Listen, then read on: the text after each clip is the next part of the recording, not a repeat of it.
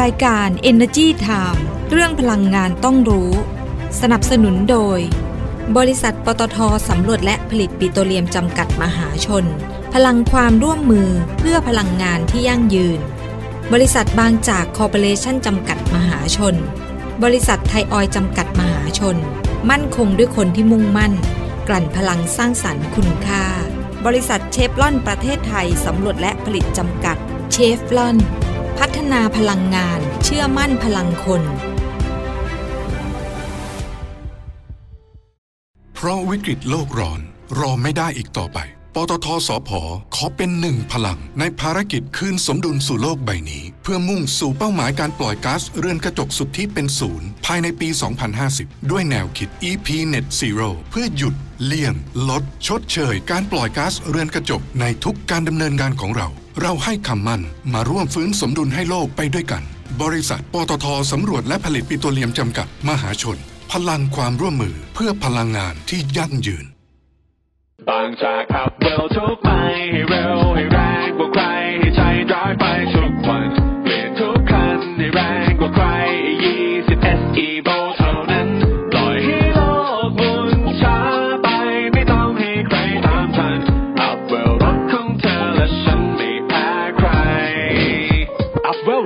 เร้าใจ บางจาก E20 S Evo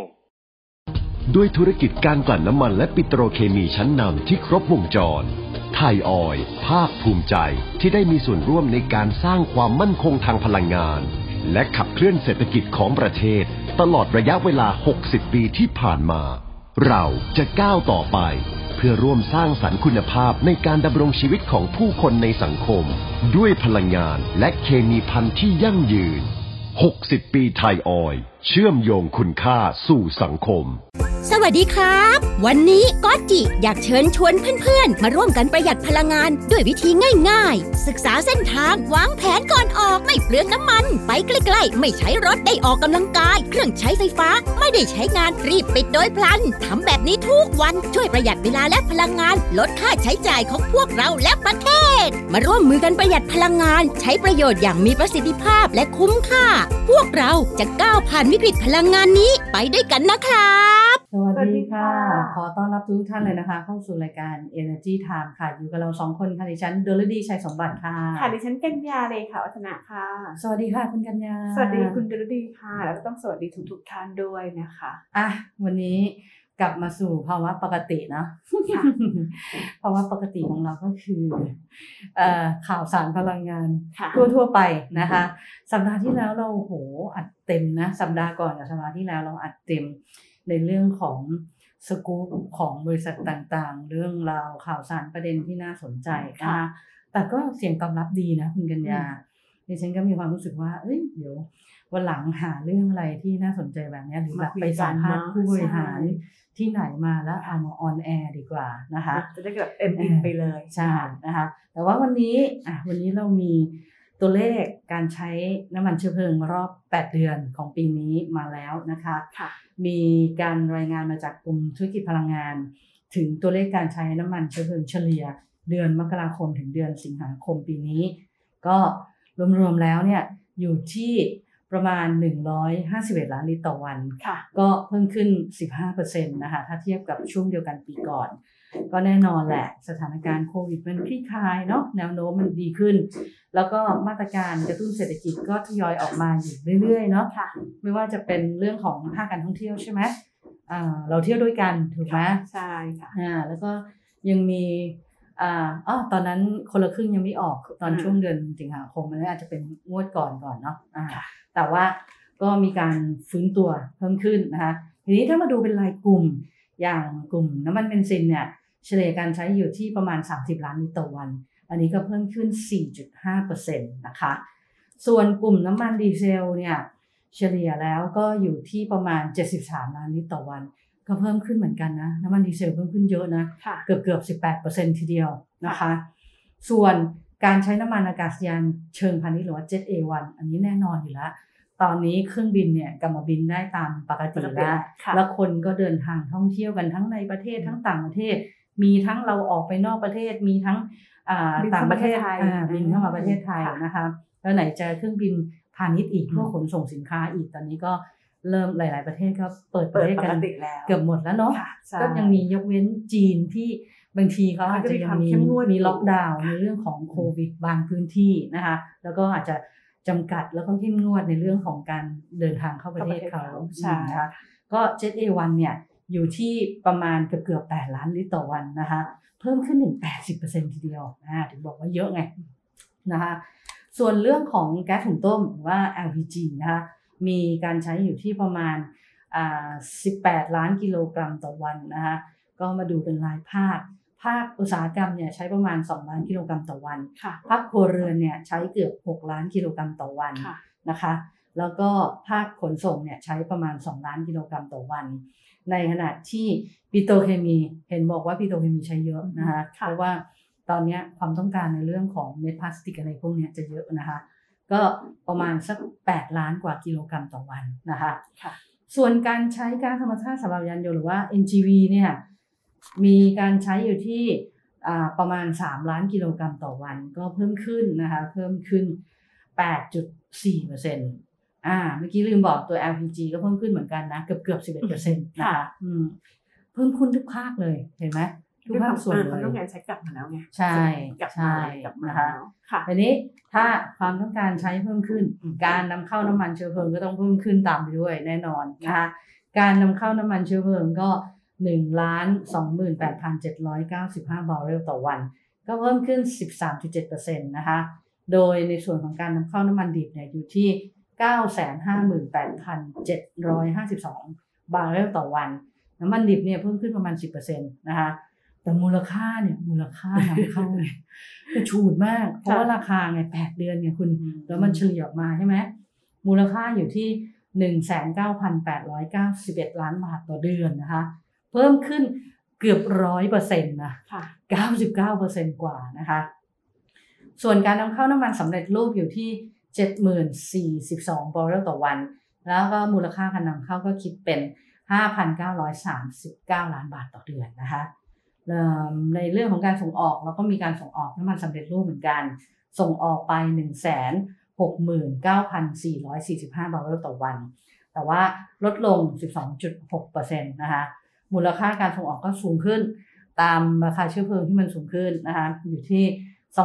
21,978 ล้านบาท ก็เพิ่มขึ้น 67.8%นะคะค่ะอืมไปดูกันที่เรื่องของการ บริหารจัดการพลังงานไฟฟ้ากันบ้างดีกว่านะคะอ่าเพราะก็มีหลายโครงการที่น่าสนใจนะคะหนึ่งในนั้นเอ่อก็ที่น่าสนใจเป็นแพ็กกันนะคะก็คือทางมหาวิทยาลัยราชภัฏเชียงใหม่นะคะค่ะเขาร่วมกับการไฟฟ้าฝ่ายผลิตแห่งประเทศไทยหรือกฟผนะคะค่ะมีการลงนามสัญญา ให้บริการบริหารจัดการพลังงานไฟฟ้าอือฮึโดยระบบผลิตไฟฟ้าพลังงานหมุนเวียนแบบรับประกันผลงานค่ะในพื้นที่โครงการ Smart Campus ของมหาวิทยาลัยนะคะค่ะโดยคุณบุญยนิตวงศ์รักมิตรนะคะผู้ว่าการขอบอกว่าเป็นการช่วยกันเรื่องของการส่งเสริมการประหยัดพลังงานนะคะ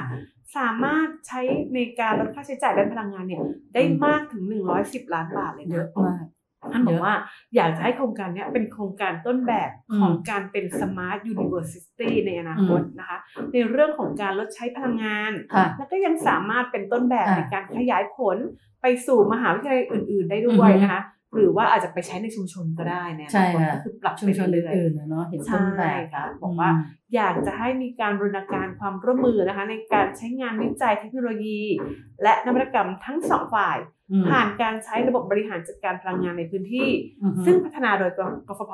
อือฮึระบบบริหารจัดการพลังงานในอาคารภายใต้แอปพลิเคชันที่ชื่อว่า NC Platform นะคะอือฮึแล้วก็มีระบบการเก็บพลังงานด้วยนะคะ NG Wall นะคะอ่าค่ะโดยจะมีการติดตั้งระบบผลิตพลังงานไฟฟ้า แสงอาทิตย์ 1.43 เมกะวัตต์อือฮึมีระบบกักเก็บพลังงานอีก 250 กิกะวัตต์ชั่วโมงค่ะมีระบบบริหารจัดการพลังงาน เพื่อบริหารจัดการการใช้พลังงานในมหาวิทยาลัยอืมมีสถานีอัดประจุไฟฟ้ารถยนต์แบบ normal charge ค่ะและแบบจ่ายพลังงานกลับเข้ามาในระบบ ไฟฟ้าด้วยนะคะอือฮึนอกจากนี้เองยังมีการดัดแปลงรถยนต์ของรถนักศึกษาที่แบบเขาใช้ขนส่งนักักนศึกษาใช่ในมหาช่วิทยาลัยปกติเนี่ยเขาใช้น้ำมันเนี่ยอ่าต่อไปเนี่ยเขาก็จะมีการดัดแปลงใช้เป็นรถยนต์ไฟฟ้านะคะค่ะแล้วก็มีการปรับปรุงไฟถนนให้เป็น smart street light ด้วยอ๋อก็จะเป็นมหาวิทยาลัยแบบต้นแบบเลยที่อืมใช้พลังงานหมุนเวียนค่ะอ่าตอนเนี้ยมหาวิทยาลัยเนี่ยทำโครงการแบบเนี้ยเยอะเรา เราเห็นที่มหาวิทยาลัยเชียงใหม่ค่ะแต่ว่าอันนั้นเข้าร่วมมือกับบริษัท BCPG จำกัดมหาชนค่ะแล้วเราเห็นหลาย ๆ มหาวิทยาลัยเนาะอืมเริ่มละเริ่มละทำเขาเรียกว่าเป็นตัว Smart University อะค่ะนะค่อนข้างเยอะ แล้วก็กระจายไปเออบางที่ก็โรงพยาบาลนะอือฮึที่เห็นมาเยอะๆอีกอันในอนาคตเนี่ยรับรองว่าเห็นอีกหลายโครงการแน่นอนใช่นะคะค่ะอะเดี๋ยวนี้มาที่ภาคเอกชนเหมือนกันอีกบริษัทหนึ่งนะคะที่ อัตราการเติบโตในเรื่องของการขยายการลงทุนเรื่องธุรกิจไฟฟ้าเนี่ยค่อนข้างที่จะมีสูงนะคะก็คือบริษัท Super Energy Corporation จำกัดมหาชนหรือว่าเราเรียกกันสั้นๆว่า Super นั่นเองนะคะค่ะอ่าโดยคุณจอมทรัพย์โลจายะประธานเจ้าหน้าที่บริหารของ Super เนี่ยเขาก็บอกว่าปี 2568 เนี่ยบริษัทเนี่ยเขาตั้งเป้าจะมีกำลังการผลิตรวมเนี่ยเพิ่มขึ้นเป็น 3,000 เมกะวัตต์นะคะอ่า โดยจะมาจากการพัฒนาโครงการโรงไฟฟ้าพลังงานสะอาด ตามแผนพัฒนากำลังการผลิตไฟฟ้าของประเทศไทย แล้วก็ของเวียดนามค่ะเวียดนามกำลังจะมี PDP 8 ออกมานะคะประเทศไทยก็กำลังจะมี PDP 2022 แล้ว ตอนนี้เราใช้ PDP 2018ฉบับปรับปรุงใหม่ค่ะครั้งที่หนึ่งด้วยนะคะชื่อยาวอยู่เหมือนกันนะคะ ฉะนั้นตรงเนี้ยมันจะเป็นโอกาสให้เข้าไปขยายธุรกิจ เพราะว่าทั้งไทยทั้งเวียดนามเนี่ยภายใต้แผน PDP เนี่ยจะมีพลังงานสะอาดพลังงานหมุนเวียนพลังงานทดแทนเนี่ยเข้าระบบมาค่อนข้างเยอะนะค่ะค่อนข้างเยอะ แล้วมีเอกชนหลายบริษัทเลยที่ออกมาพูดก่อนหน้านี้นะ ว่าสนใจมากที่จะเข้าร่วมประมูลทั้งภายใต้แผน PDP ของไทย แล้วก็ PDP 8 ของเวียดนามด้วยนะคะ ซึ่งอาตอนเนี้ยเราเริ่มเห็นภาพชัดเจนแล้ว เพราะว่าอ่าคณะกรรมการกำกับกิจการพลังงานหรือว่ากรพเนี่ยเขาทยอยออกประกาศ รับซื้อแล้วอันเนี้ยเราก็เห็นแล้วว่าลมเนี่ยจะรับซื้อประมาณสักพันห้าร้อยเมกะวัตต์ค่ะแล้วก็การชีวภาพเนี่ยประมาณ335เมกะวัตต์ค่ะส่วนพลังงานแสงอาทิตย์กับแบตเตอรี่เนี่ยประมาณพันเมกะวัตต์แล้วก็พลังงานแสงอาทิตย์แบบติดตั้งบนพื้นดินเนี่ยก็ 2,368 เมกะวัตต์ค่ะคือรวมๆแล้วอะประมาณ 5,000 กว่าเมกะวัตต์ แต่ว่าระยะการรับซื้อมัน 10 ปีนะคุณ ก็ทยอยทยอยทยอยข้าทยอยไรื่เปิดๆค่ะเขาจะมีจะมีช่วงเวลาว่า อ่าอันไหนเปิดปีไหนไหนเปิดปีไหนนะคะ ส่วนเวียดนามเนี่ยไอตัว PDP 8เนี่ยเดี๋ยวก็คาดว่าเดือนเนี้ยเดือนเนี้ยน่าจะชัดเจนละว่าจะเอ่อมีอะไรออกมาบ้างใช่ไหมคะ แต่ว่าคาดว่านะคาดว่าจะมีการรับซื้อไฟฟ้าจากพลังงานลมบนชายฝั่งเนี่ย 15,582 เมกะวัตต์แล้วก็พลังงานลมนอกชายฝั่ง 7,000 เมกะวัตต์โอ้คือไม่ก็คุณคุณดูเขาอ๋อเพราะพื้นที่เขาเนาะแผนที่ของเวียดนามเห็นไหมใช่ทะเลเขาติดทะเลแบบตลอดเหนือจดใต้เลยค่ะถูกไหมคะอ่านั่นแหละแต่ว่าของเวียดนามเนี่ยเขาจะเป็นระยะการรับซื้อก็ห้าถึงเจ็ดปีนะคะก็จะคล้ายๆของเรานะค่ะคล้ายๆของเรานะคะส่วนการลงทุนที่มีอยู่แล้วตอนนี้นะคะ เป็นโครงการโรงไฟฟ้าพลังงานแสงอาทิตย์ในเวียดนามอันนี้ร่วมกับ AC Energy เวียดนาม Investment นะคะเป็นบริษัทด้านพลังงานทดแทนที่จดทะเบียนอยู่ในตลาดหลักทรัพย์ของฟิลิปปินส์นะคะค่ะซึ่งบริษัท AC Energy เวียดนามเนี่ยเขาอ่าจะเข้ามาถือหุ้นประมาณ 49%ในโรงไฟฟ้าพลังงานแสงอาทิตย์ขนาด 836 เมกะวัตต์ค่ะซึ่งคาดว่าจะปิดดีล ปลายเดือนพฤศจิกายนนี้นะคะ ซึ่งการขายหุ้นตรงเนี้ยให้กับ AC Energy เนี่ยมันทำให้ซูเปอร์เนี่ยได้รับเงินเข้ามาเนี่ยเกือบ 6,000 ล้านบาท ซึ่งตรงเนี้ยสามารถที่จะเอาไปไปลงทุนขยายอื่นการได้ลงทุนเนอะในอนาคตค่ะแล้วที่สำคัญคือสามารถที่จะจับมือกับ AC Energy เวียดนามเนี่ยไปร่วมกันขยายอ่าการลงทุนโรงไฟฟ้าพลังงานแสงอาทิตย์ในประเทศอื่น ๆ ในอาเซียนด้วย แต่ยกเว้นไทยนะอ่าเฉพาะในอาเซียนเพราะไทยก็มีแล้วเนอะอ่าค่ะผ่านบริษัทร่วมทุนที่เขาแบบร่วมกันจัดตั้งขึ้นมา ภายหลังจากที่จะปิดดีลอันเนี้ยนะคะ อืม ซึ่งตอนนี้ก็มองนะไม่ว่าจะเป็นกัมพูชา เป็นลาว เป็นเวียดนาม เป็นอินโดนีเซีย แล้วก็ฟิลิปปินส์นะคะ เยอะมากนะ เยอะเยอะเยอะอืมนะคะ แล้วก็ซูเปอร์เองนะคะ ก็มีการวางงบลงทุนประมาณ 24,000 ล้านบาท เพื่อที่จะเพิ่มกำลังการผลิตเนี่ยปีละ 300 ถึง 500 เมกะวัตต์นะคะ ปัจจุบันเนี่ยเขามีอยู่แล้วอือฮึพันหกร้อยเมกะวัตต์ค่ะอันนี้คือที่เดินเครื่องเชิงพาณิชย์แล้วนะ แล้วก็มีที่เป็นที่เซ็นสัญญามีสัญญาอยู่แล้วซื้อขายไฟฟ้าไปแล้วค่ะอันนี้อีก 400 เมกะวัตต์นะคะนั้นก็คิดว่าเป้าหมายที่เขาตั้งไว้เนาะ3,000 เมกะวัตต์ ภายในปี 2568 ไม่น่าไม่น่ายากดูแล้ว น่าจะเป็นไปได้อ่าเพราะในมือตอนนี้ก็มี 2,000 ละค่ะนะคะ อืมแล้วก็แน่นอนค่ะ ว่ากำลังงานผลิตเพิ่มขึ้น รายได้ก็น่าจะเพิ่มขึ้น เขาก็ตั้งเป้าเลยนะว่า ปี 2567 เนี่ย รายได้ก็น่าจะเป็นประมาณ 1-5,000 ล้านบาทนะคะค่ะอืมก็นะเป็นบริษัทหนึ่งนะที่แบบใช่ว่ามีการโตลเร็งวทุมานกแบบ ต่อเนื่องเลยเห็นแป๊บๆๆๆใช่เขาขมายาแล้ยวธุรกิจเร็วมากนะคะใช่ค่ะอะดิฉันจะพาไปดูแบบสิ่งดีๆกันบ้างนะคะเรื่องอือฮึดีๆน่าสนใจเบาๆนะคะค่ะเป็นโครงการของทางบริษัทปตทสำรวจและผลิตปิโตรเลียมจำกัดมหาชนหรือว่าปตทสพนะคะอืมโดยคุณทิติบียานุรักษ์นะคะผู้จัดการอาวุโส ฝ่ายฐานสนับสนุนการพัฒนาปิโตรเลียม บริษัทปตทสำรวจและผลิตปิโตรเลียมจำกัดมหาชน หรือว่าปตทสพนะคะ บอกว่า ปตทสพร่วมกับบริษัทผู้ร่วมทุน ในโครงการบงกฎและโครงการอาทิตย์ และบริษัทปตทสพ Energy Development จำกัดนะคะหรือว่าปตทสพ ED นะคะซึ่งเป็นผู้ดำเนินโครงการสำรวจและผลิตปิโตรเลียม โครงการ G1 ทับ61 และ G2 ทับ61นะคะอือฮึก็มอบทุนการศึกษารวมกว่า1ล้าน1แสนบาทนะคะเพื่อช่วยส่งเสริมและเพิ่มโอกาสทางการศึกษาให้กับเยาวชนอืมซึ่งถือว่ากลุ่มเนี้ย เป็นกำลังสำคัญของปเป็นระเทอศนาคตอนาคตในเยาวชนนะอืมและยังเป็นการช่วยเหลือแบ่งเบาภาระของผู้ปกครองในชุมชนด้วยนะคะอือฮึโดยร่วมกับผู้ร่วมทุนในโครงการมงกฎและโครงการอาทิตย์นะคะก็มอบทุนการศึกษาระดับอุดมศึกษารวมทั้งหมดเนี่ย4แสนบาทอือฮึให้กับบุตรหลานของชาวประมงมเพื่อเข้าไปศึกษาต่อระดับปริญญาตรีแล้วไปศึกษาคณะประมงด้วยนะ ตรงเลยใช่ตรงที่เลมยหาวิทยาลัยเกษตรศาสตร์นะคะอ่าก็สี่ปีเลยค่ะเพราะว่าจะได้เอามาพัฒนาอาชีพ ใช่ของชาวบ้านแบบว่าด้วยสารต่ออ่าเอ่ออาชีพพื้นฐานของคนในชุมชนถึงพื้นที่อืมพอได้ความรู้มาอาจจะมาบอกใช่ต่อว่าเอ้ยเอ้ยทำอย่างนี้ดีขึ้นาอะไรแบบเนี้ยใช่นะคะก็โครงการนี้นะคะก็ผ่านทางสมาคมการประมงแห่งประเทศไทยนะคะค่ะซึ่งทางปตทสพเนี่ยทำมา 11 ปีแล้วต่อเนื่องมาแล้วนะคะค่ะให้กับบุตรหลานชาวมงเนี่ยได้การศึกษาต่อเป็นการพัฒนาความรู้ต่อยอดอย่างที่เราบอกกันเอาไปพัฒนาประมงในท้องถิ่นได้นะคะอืมนอกจากนี้เองปตทสพ ED นะคะ ก็ยังได้มอบทุนการศึกษาอีก 365 ทุนนะคะมูลค่าเนี่ยก็ 710,000 บาทนะคะ ให้กับนักเรียน อันนี้ตั้งแต่ชั้นอนุบาลเลยอืมต่อเนื่องไปยันชั้นมัธยมศึกษาปีที่ 6 นะคะจบ11มโรงหกเรีเลยย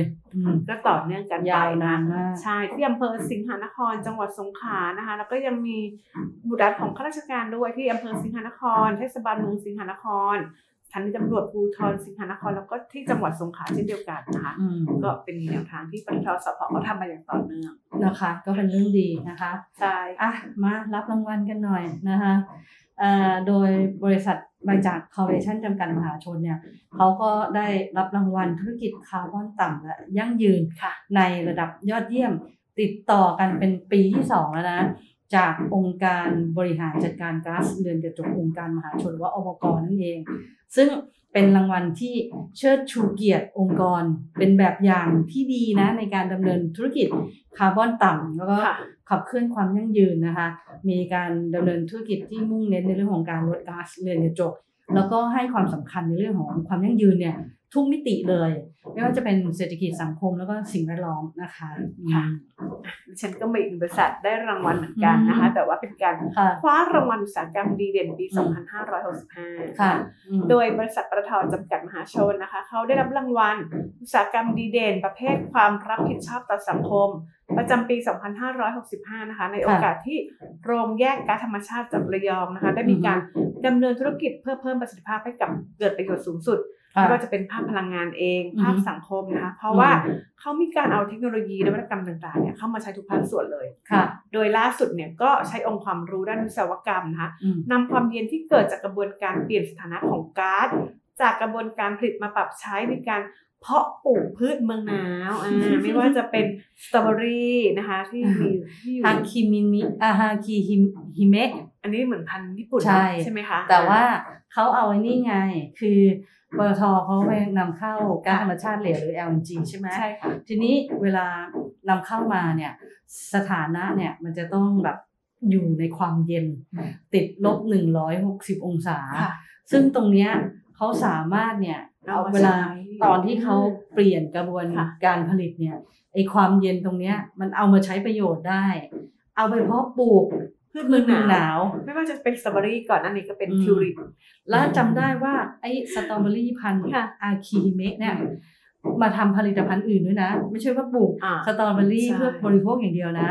มีครีมทามือนะเจลแอลกอฮอล์ล้างมือเอ้ยใช่สเปรย์แอลกอฮอล์ล้างมือใช่เนาะนั่นแหละหอมมากนะคะมีโอกาสได้ใช้หอมเนาะใช่เขาก็ปลูกที่โรงเรือนอัจฉริยะที่สวนสมุนไพรสมเด็จพระเทพจังหวัดระยองนะคะก็สามารถให้ผลผลิตได้ไปทั้งปีเลยนะคะ ก็ถือว่า เป็นอีกหนึ่งเกษตรกรที่จะได้ประโยชน์ตรงนี้ไป ใช่นะคะอ่าเพราะว่าอืมคือเทคโนโลยีในการคือปกติก็คือทิ้งเฉยๆไงอันนี้มันก็ใช้เกิดให้เกิดประโยชน์เริ่มแรกเลยอะปลูกทิวลิปจำได้ไหมจำได้ทิวลิปบานที่ที่เมืองระระยยอองงนะคะค่ะมันจะมีเทศกาลไปชมทิวลิปนะคะใช่ค่ะอ่านั่นก็เป็นเรื่องราวดีๆนะคะ ที่เรานำมาพูดคุยในรายการในวันนี้นะคะค่ะแต่ว่าวันนี้ก่อนจากกันไปอย่าลืมนะคะ กดไลค์กดแชร์นะคะในทุกช่องทางของเราไม่ว่าจะเป็น Facebook Fanpage อ่า Instagram YouTube Channel นะคะ Twitter แล้วก็ Podcast อ่าด้วยมีหมนะดเลคะยทุกช่องทางใช่ก็สามารถไปติดตามกันได้เลยนะอ่าคะแล้วก็อย่าลืมเว็บไซต์ thainews อ่า o n l i n e c o m ด้วยนะค่ะคะ วันนี้เราสองคนลาไปก่อนนะคะ สวัสดีค่ะ สวัสดีค่ะ สวัสดีครับ วันนี้ก็จิอยากเชิญชวนเพื่อนๆ มาร่วมกันประหยัดพลังงานด้วยวิธีง่ายๆ ศึกษาเส้นทางวางแผนก่อนออกไม่เปลืองน้ำมัน ไปใกล้ๆ ไม่ใช้รถได้ออกกำลังกาย เครื่องใช้ไฟฟ้า ไม่ได้ใช้งานรีบปิดโดยพลันทำแบบนี้ทุกวันช่วยประหยัดเวลาและพลังงาน ลดค่าใช้จ่ายของพวกเราและประเทศ มาร่วมมือกันประหยัดพลังงาน ใช้ประโยชน์อย่างมีประสิทธิภาพและคุ้มค่า พวกเราจะก้าวผ่านวิกฤตพลังงานนี้ไปด้วยกันนะครับ เพราะวิกฤตโลกร้อนรอไม่ได้อีกต่อไป ปตทสพขอเป็นหนึ่งพลัง ในภารกิจคืนสมดุลสู่โลกใบนี้ เพื่อมุ่งสู่เป้าหมายการปล่อยก๊าซเรือนกระจกสุทธิเป็นศูนย์ภายในปี 2050 ด้วยแนวคิด EP Net Zero เพื่อหยุดเลี่ยง ลด ชดเชย การปล่อยก๊าซเรือนกระจกในทุกการดำเนินงานของเรา เราให้คำมั่นมาร่วมฟื้นสมดุลให้โลกไปด้วยกัน บริษัทปตทสำรวจและผลิตปิโตรเลียมจำกัด มหาชน พลังความร่วมมือเพื่อพลังงานที่ยั่งยืน บางจากขับเร็วทุกไปให้เร็วให้แรงกว่าใครให้ใช้ดรายไปทุกวันเปลี่ยนทุกคันให้แรงกว่าใคร 20 SE v o เท่านั้นปล่อยให้โลกหมุนช้าไปไม่ต้องให้ใครตามทันอัพเวลรถของเธอและฉันไม่แพ้ใครอัพเวลรถให้แรงเร้าใจ บางจาก E20 SE ด้วยธุรกิจการกลั่นน้ำมันและปิโตรเคมีชั้นนำที่ครบวงจร ไทยออยภาคภูมิใจที่ได้มีส่วนร่วมในการสร้างความมั่นคงทางพลังงาน และขับเคลื่อนเศรษฐกิจของประเทศ ตลอดระยะเวลา 60 ปีที่ผ่านมา เราจะก้าวต่อไป เพื่อร่วมสร้างสรรค์คุณภาพในการดำรงชีวิตของผู้คนในสังคม ด้วยพลังงานและเคมีพันธุ์ที่ยั่งยืน 60 ปีไทยออย เชื่อมโยงคุณค่าสู่สังคม รายการ Energy Time เรื่องพลังงานต้องรู้ สนับสนุนโดย บริษัทปตทสำรวจและผลิตปิโตรเลียมจำกัดมหาชน พลังความร่วมมือเพื่อพลังงานที่ยั่งยืน บริษัทบางจากคอร์ปอเรชั่นจำกัดมหาชน บริษัทไทยออยจำกัดมหาชน มั่นคงด้วยคนที่มุ่งมั่น กลั่นพลังสร้างสรรค์คุณค่า บริษัทเชฟลอนประเทศไทยสำรวจและผลิตจำกัดเชฟลอน พัฒนาพลังงาน เชื่อมั่นพลังคน